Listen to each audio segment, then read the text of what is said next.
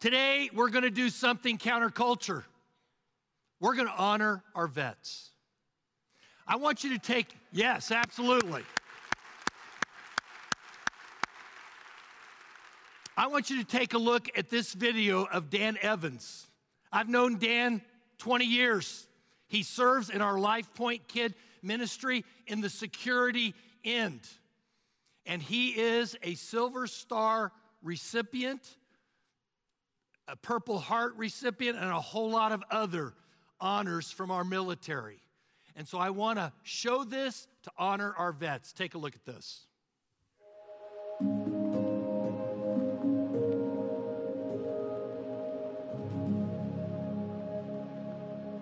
When I was 19, I was walking around downtown Indianapolis and walked by the recruiting station and saw Uncle Sam pointing saying, I want you. I decided to go in. After in there talking to the recruiters, I decided to enlist. After my training, I found myself assigned to the 101st Airborne Division in Vietnam, where I was with Alpha Company. From there, we were dispersed out to different operation areas then there was my first sergeant named Fred Bander, a man above men, a man that led by example.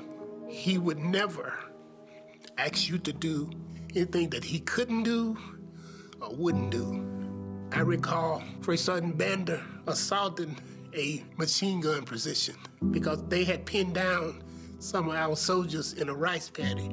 He went around the side and assaulted this machine gun position, shouting, I'll teach you to hold my men down.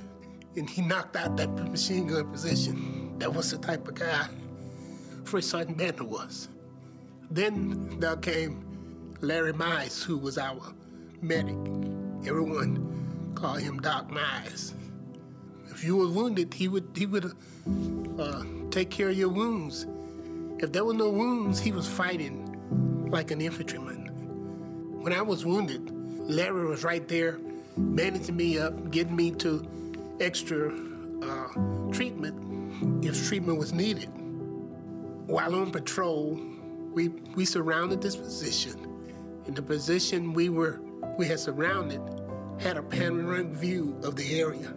We could not move up on them, but we were in a entrenched area that had been dug we all tried to find ways to get at this person. I recall being behind this tree, it's a big tree, and I was coming up out of this trench with my weapon in position to fire. And as I came up, water hit me in the face. And because I know God was with me there, He pulled me away from the position the way that person was firing, kept me from getting hit because I would have been hit in the head. They came that close. During my years in Vietnam, I made many friends. I've lost a couple of those two those friends through natural death, but I have about eight friends, seven, eight friends that we constantly communicate with each other to this day. I would love to tell anybody who served our country, first off, thank you. And for those of you that may be thinking about serving, I think it's a good thing. I served in the military for 24 and a half years. After retiring, I moved to the Dallas area and went to work for Electronic Data Systems. We moved up here. We was trying to find a church home. My wife came here first and visit, enjoyed it. So we both started coming, and we've been coming ever since.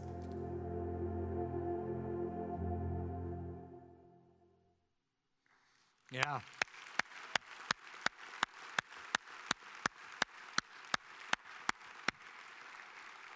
I've known Dan for 20 years. I've seen him serve in this church faithfully, week after week after week. And it wasn't until about a year ago, a little over a year ago, that his wife told me, he says, Did, did you know that Dan was in the service? I said, No, I never knew that. And he says, And he was a Silver Star medal recipient. And I think that's so characteristic of our vets. They're generally humble men, humble men and women who don't like to draw attention to themselves. But we're doing something counterculture. And if you are a vet and you've served this country, I want you to know we are with you. And if you could stand, we want to give you a round of applause, okay? So go ahead and stand up. Look at them. Look at these men and women. This is awesome. Thank you. If you guys would like, there's another vet in our church. He's uh, fifth wheeling it all across the United States, Rex Gooch. He's written a book, um, and I want to give it to you, okay? Uh, so if you'll go out and just let the receptionist in the lobby know that you want a book, they'll get your name, email address, and I'm going to order these books for you, and you can pick them up probably next, next weekend. So that would be great. I can't think of a more appropriate topic for you and I to talk about today in light of Veterans Day weekend than to talk about peace. Truly, God has enlisted us to be his peace agents in a world that is just filled full of war, that is filled full of conflict. Several weeks ago, I kicked off the series called Ordinary People in a Wrecked World.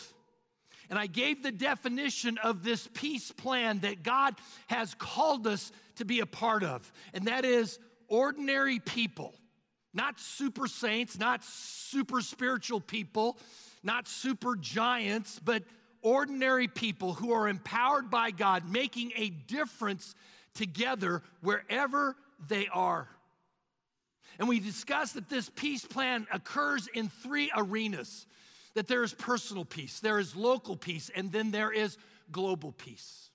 Uh, personal peace happens in your ministry to the people that are in your relational world, your friends, your neighbors, your coworkers. Local peace is your ministry with other people in our church to our community, like outrun homelessness. And then global peace is where our church ministers with other churches throughout the world.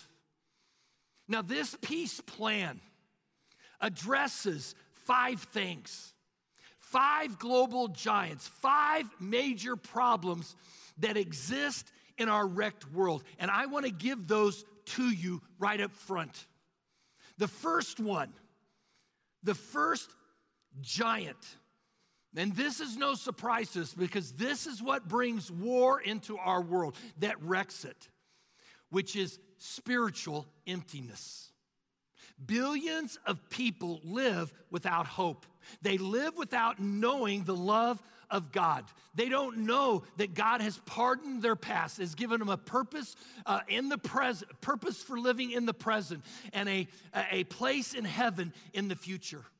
They don't know that life is preparation for eternity.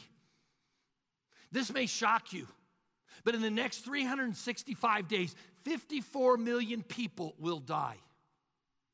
And most of those people will die going into eternity without Christ.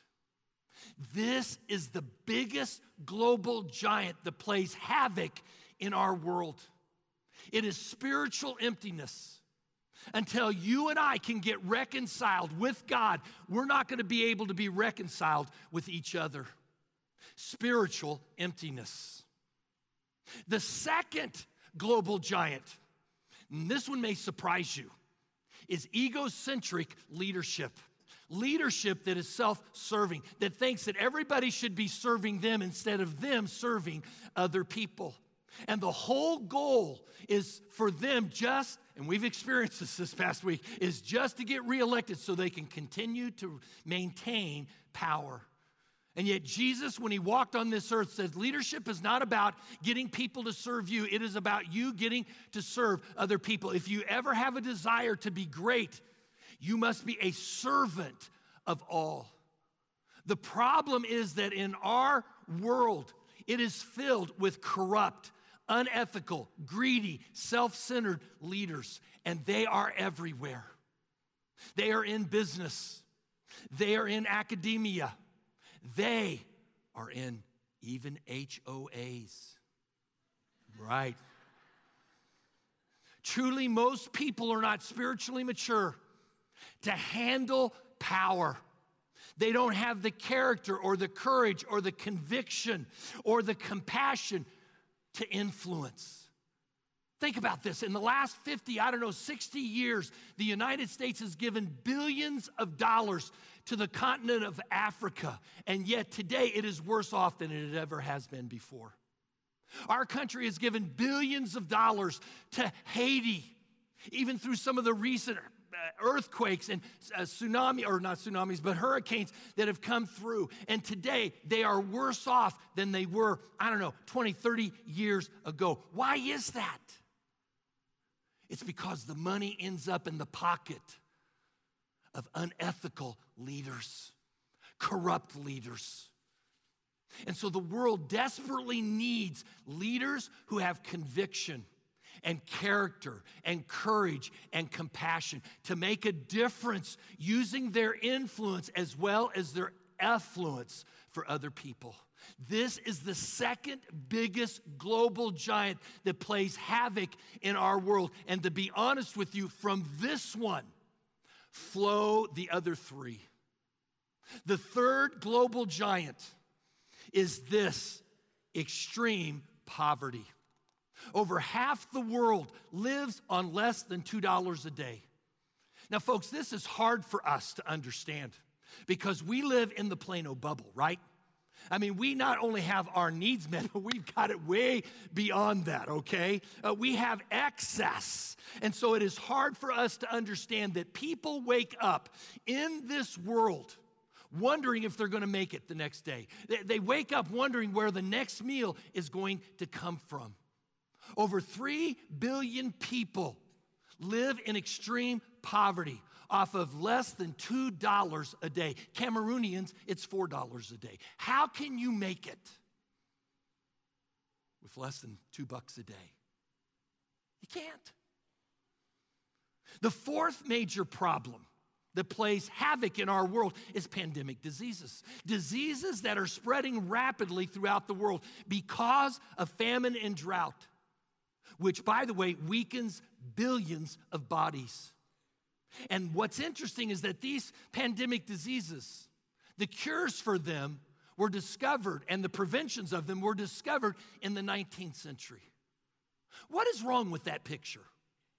Well, what is wrong with that picture where, where uh, uh, the cures and the preventions to these diseases were discovered in the 19th century. I'll tell you what that picture is. It's, it's, it's a picture where our, it's a picture of leaders not having the courage to say, you know what, enough is enough. This is unacceptable. Folks, we know the cures to leprosy.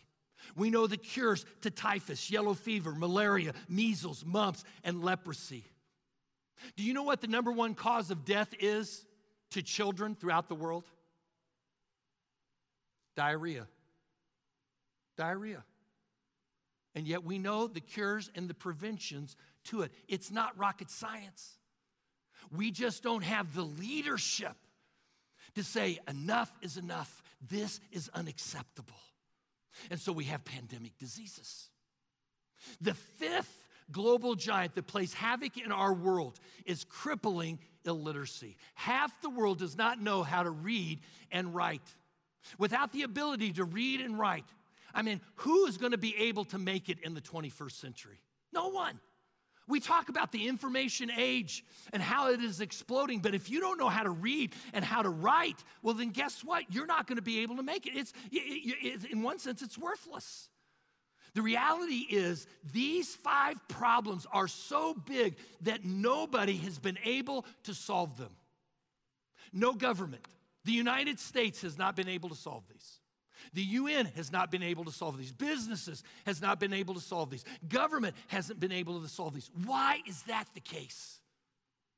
When these things have been known for several hundred years. It's because there is one thing that has not been deployed. And that is the millions and millions and millions of churches in every nook and cranny throughout the world. Let me ask you this. Do you think God might expect his church with his people to use a tiny sliver, a one, uh, one talent to address these five global giants? Do you think God is going to give you and I an excuse because we live in the Collin County Plano bubble of not offering at least one talent to make a difference? I don't think so. God one day is going to hold you and I accountable. What did you do with what I gave you? Several weeks ago, I made mention of the fact that God wants us to make a difference with our life, that He wants you and I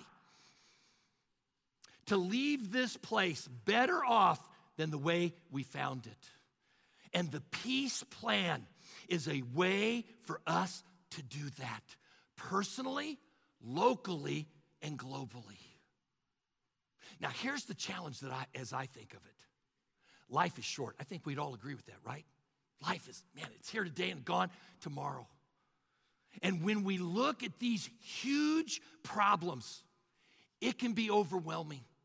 It, it, can be overwhelming. It can be depressing. How in the world can I, as a one talent person, make a difference when other governments haven't been able to, when other organizations like the UN haven't been able to?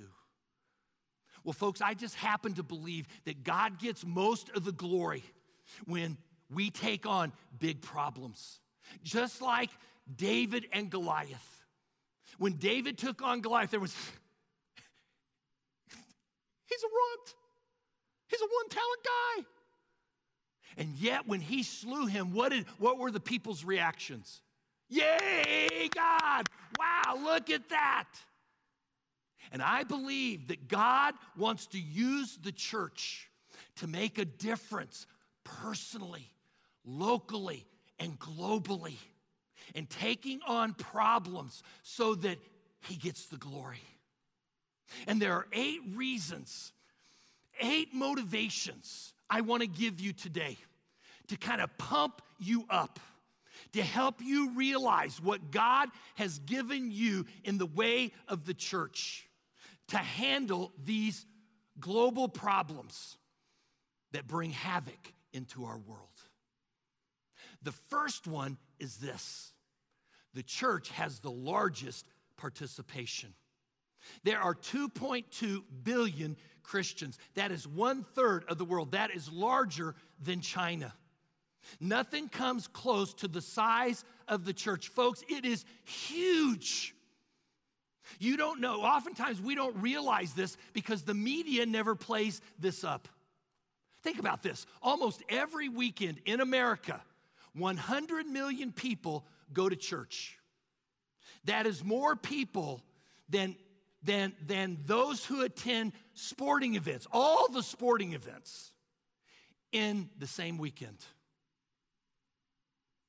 There's 50 times more people who attend church on a Sunday or a Saturday, Saturday or Sunday, than all the people that attend a sporting event in one weekend. And yet, we never hear about that, do we? No, not at all. But Monday morning, guess what? There's a sports section, okay? But there's no church section. Hey, I just want you to know 5,000 people gave their lives to Christ. They scored a touchdown with God. These, this, this many ministries were started. This many people are getting involved. No, you never hear about it. Take a look at Ephesians chapter 3, verse 10. Through, through Christians like yourselves, one talent Christians, gathered in churches, this extraordinary plan of God is becoming known and talked about even among the angels. Folks, it's impacting heaven. The second motivating factor is this it has the widest distribution. Take a look at Colossians 1, verse 6. All over the world, this gospel is bearing fruit and growing. Folks, I could take you to places throughout the world, to tiny villages like in Vietnam, to a church of 25 lepers. I could take you there.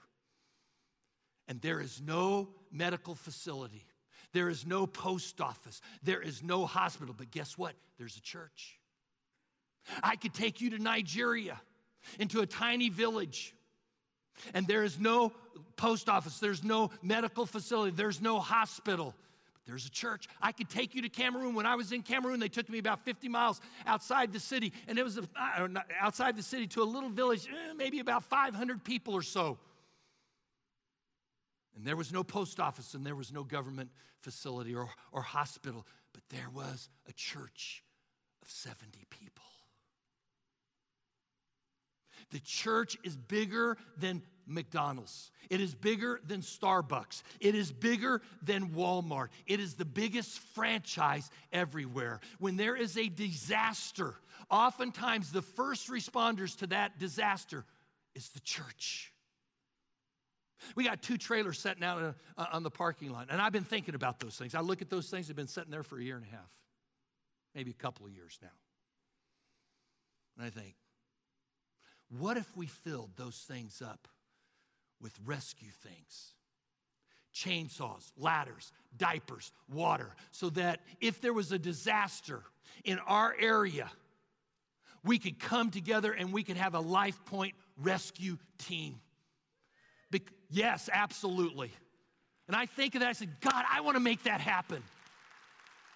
I want to make that happen because it's the church that makes a difference. You just read the papers when they're natural, the church is in there.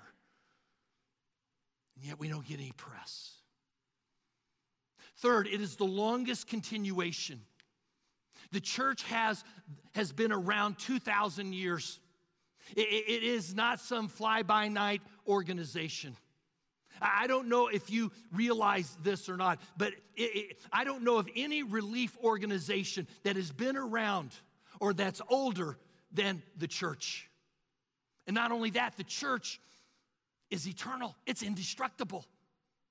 Jesus said in Matthew 16, I will build my church, and all the powers of hell will not conquer it.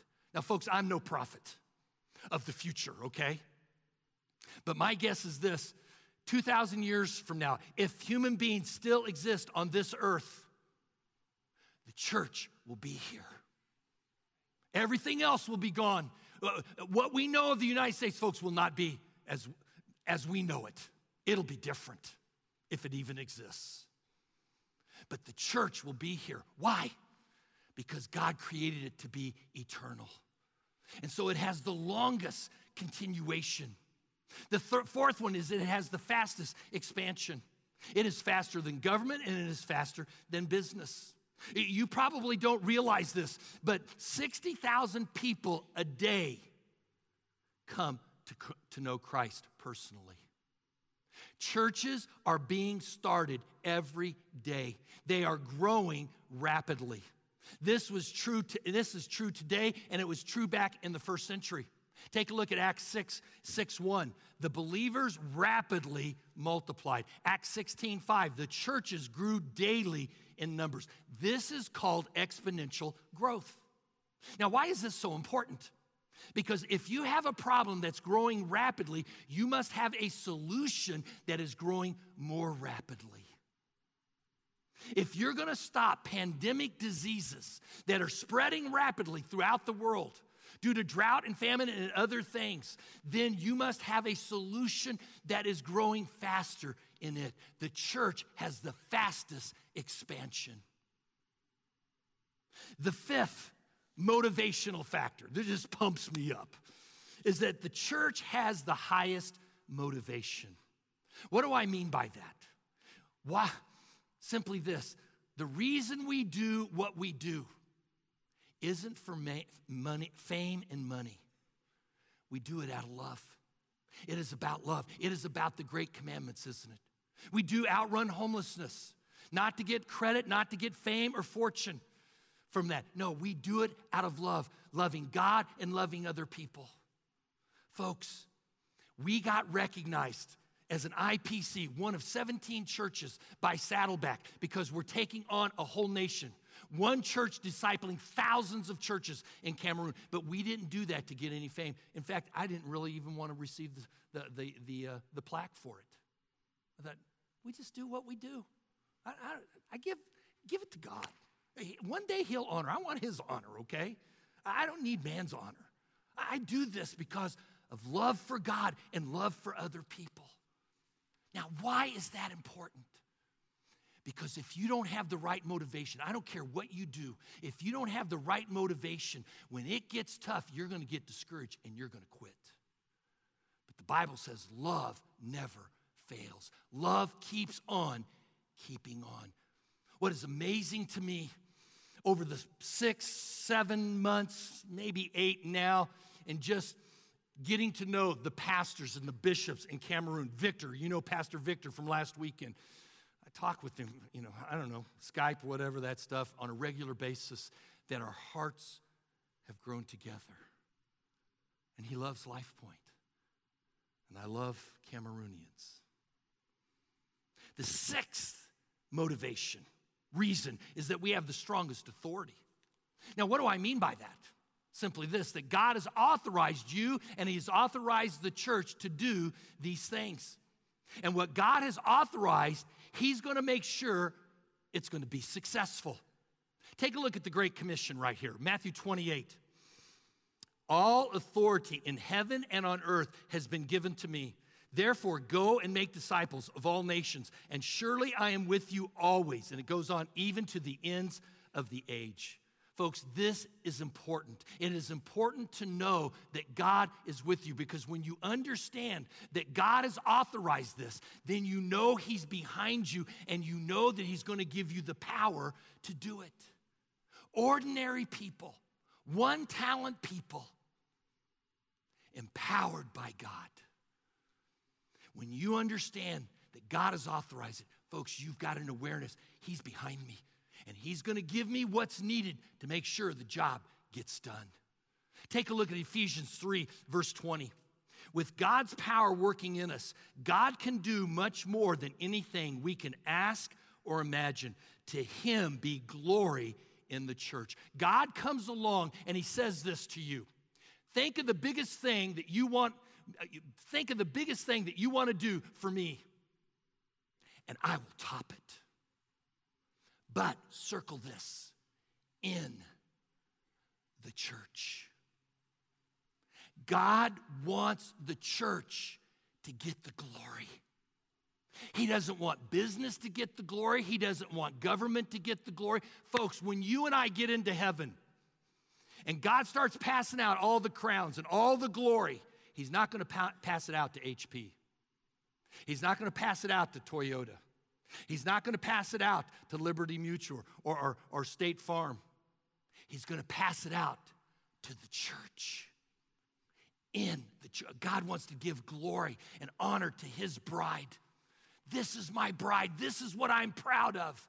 Thank you.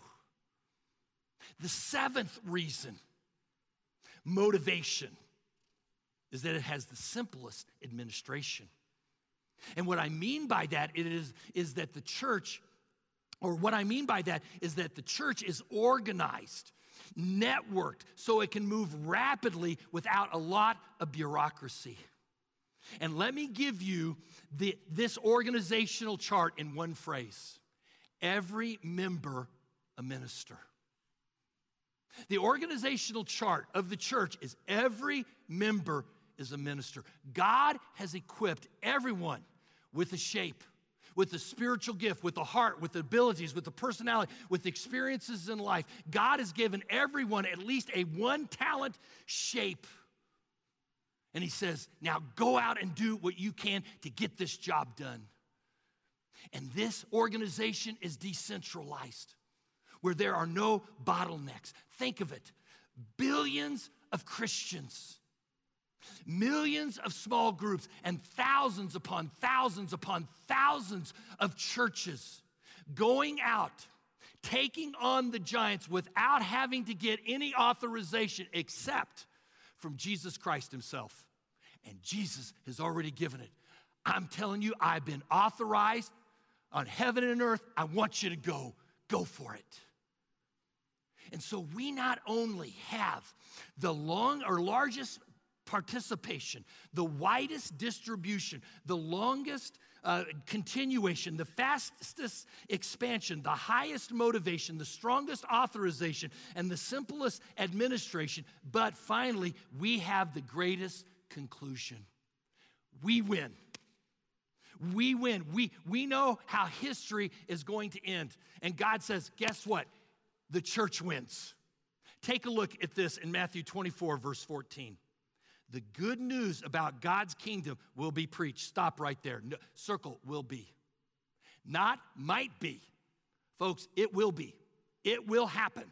As, you, as sure as you and I are sitting here right now, it will be. It will be what? In all the world. Stop right there. Circle the word all. Not some of the, not some of the world, all of the world.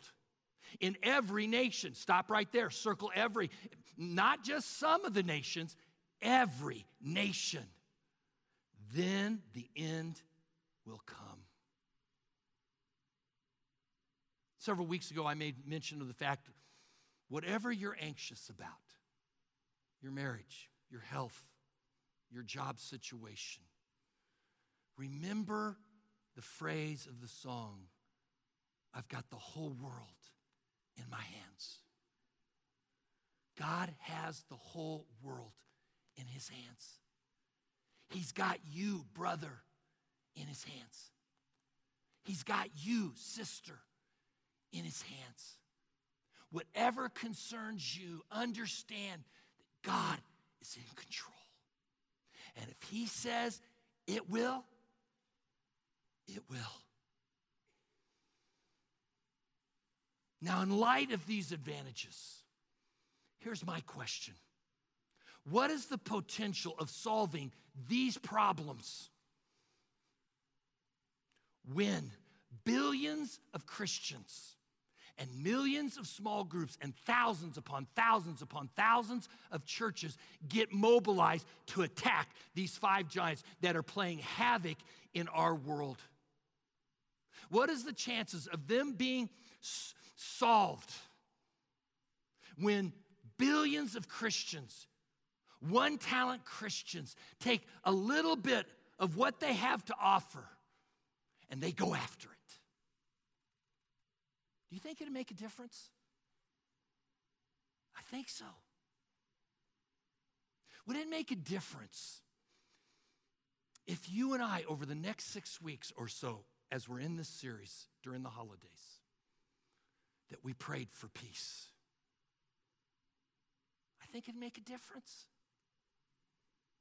Would it make a difference if we gave just a little bit? That's my challenge in the holiday season, November or December, that whatever you give in a month's time, you double it. And that extra amount, you write, this is for missions. Would that make a difference, do you think? Do you think we could fill up those, those trailers there? I think so. I think it'd make a difference. I hope that they never get used. But I'll be sure glad that we, we had them filled when that opportunity comes. Would it make a difference if you go? Some of us are on the shorter end of the stick. What are you waiting for? Honestly. God has called you and I to go.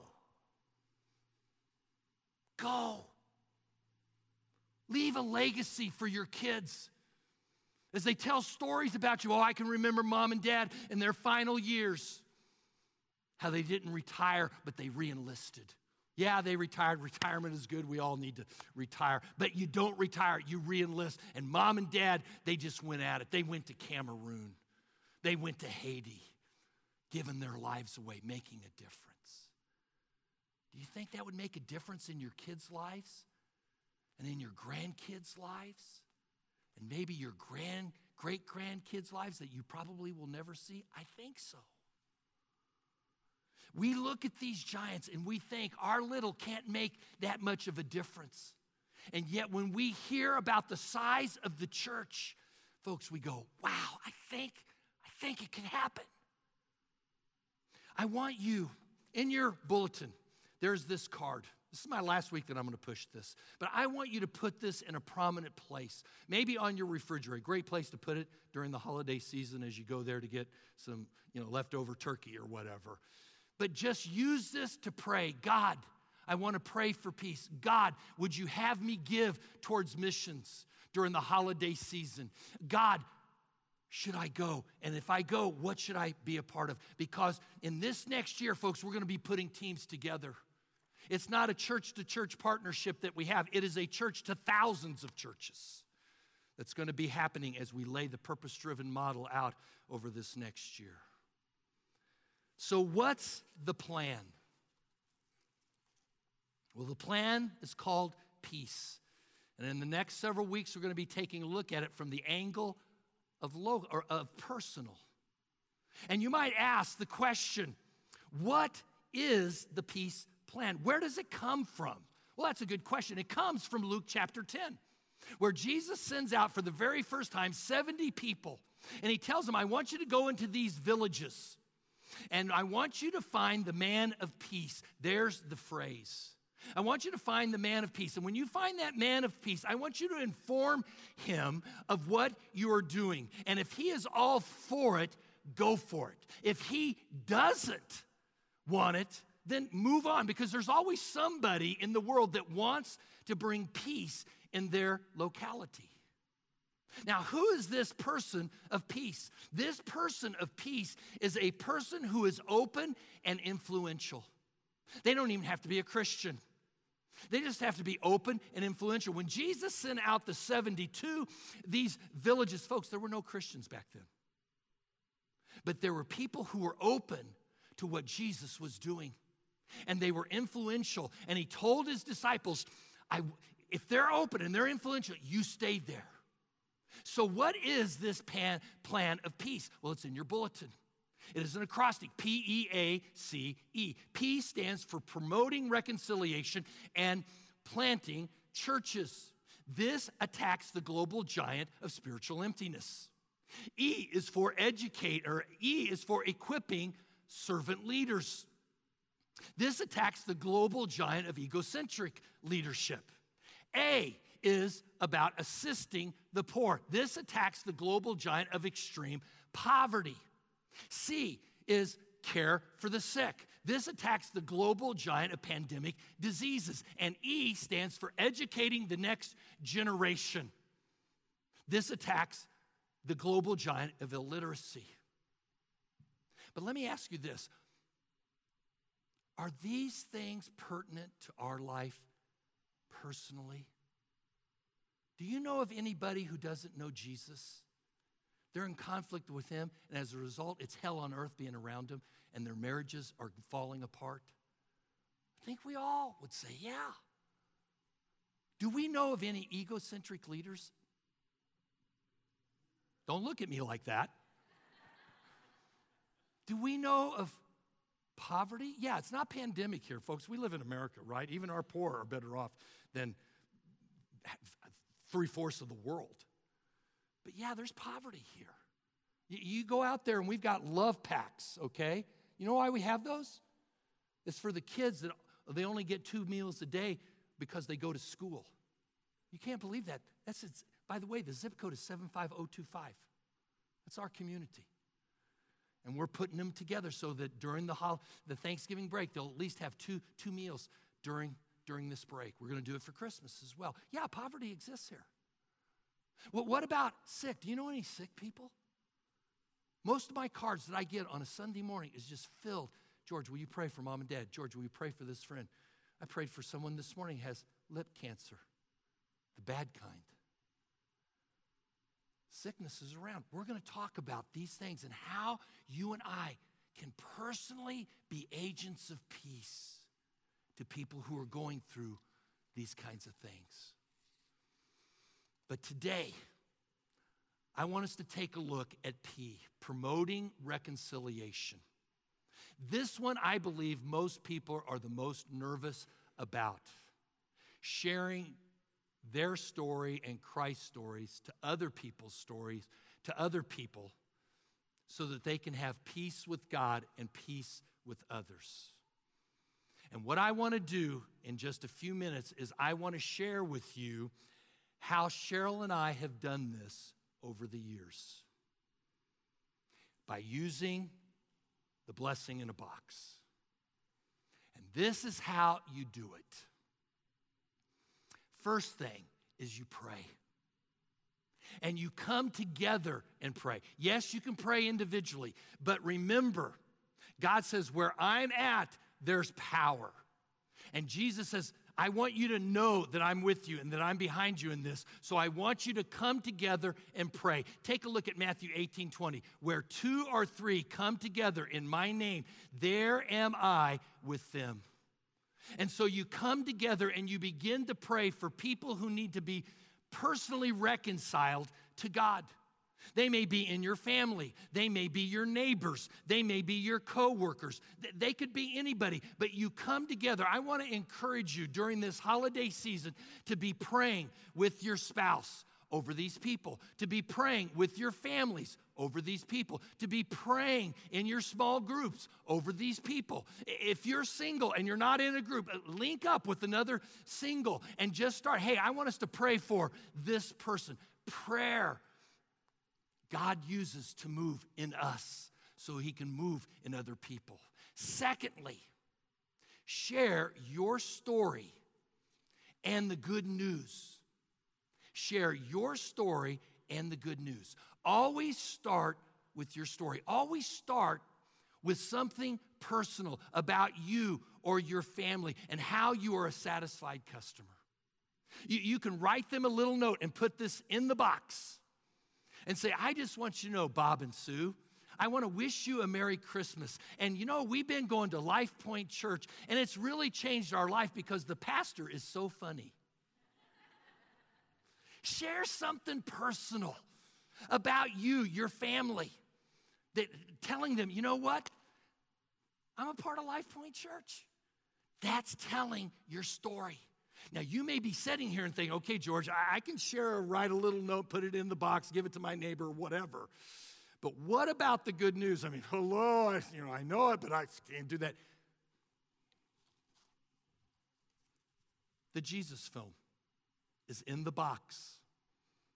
This DVD has eight different languages. If you've got Indian neighbors, it'll work. If you've got Hispanic neighbors, this will work eight different languages.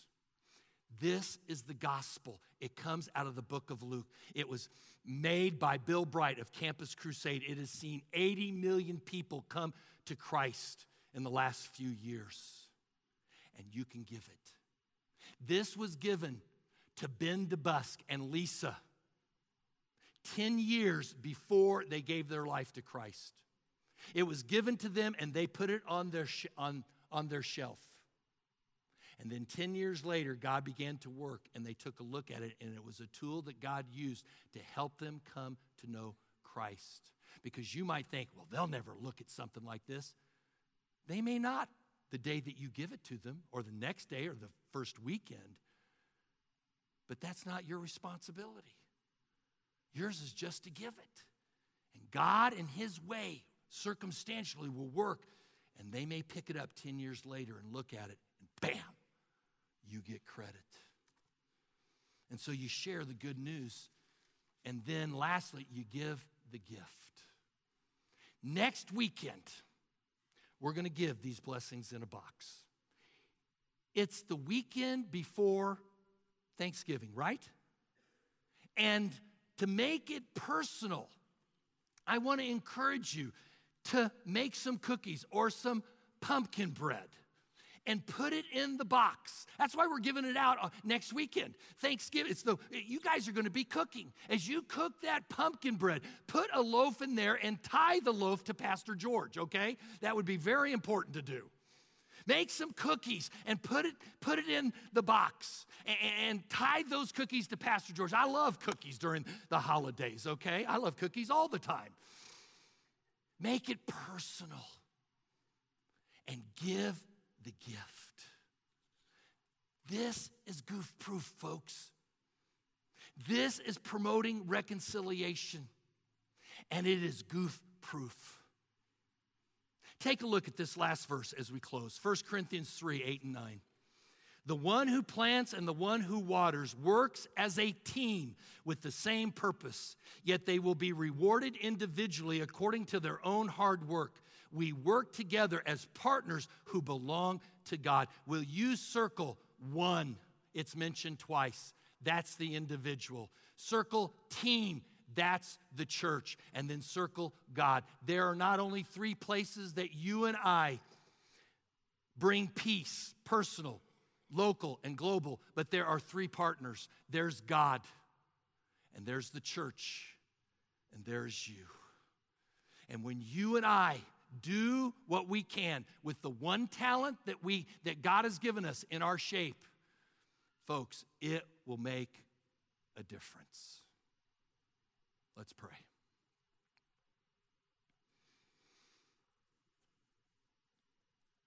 Dear Father, you are awesome. You are great. You knew of the church eons before we even came into existence. And you created this spiritual family that would be a force to be reckoned with in this world, that could never be destroyed because you created it to last forever. And I thank you that we are on a winning team. May the eyes of our heart be opened and enlightened, that we might see who you are and the wisdom that you have and that you have revealed through the ages through your church. And may we be those who are grateful and thankful that we are a part of it. God, as we come into this holiday season, it is so easy to get caught up in the hustle and bustle of everyday life. And God, it is a fun time. And we're going to celebrate, I know, in our families and as a spiritual family. But God, may we, may we not forget the people that you've placed us with, that we might be an influence, that we might use our leadership to influence them for their good and for your glory, God. May we be used of you, God, to touch many people this season. Maybe introducing them to Christ, giving this gift, trusting you that you'll use it some way, somehow down, down the road. God, this is what our dream is. And we ask you to do it because you've authorized us. And so, God, we're going to be obedient and we're going to follow you. And so we lift this up to you, God. We want you to be glorified in your church. In your son's precious name, we pray. Amen.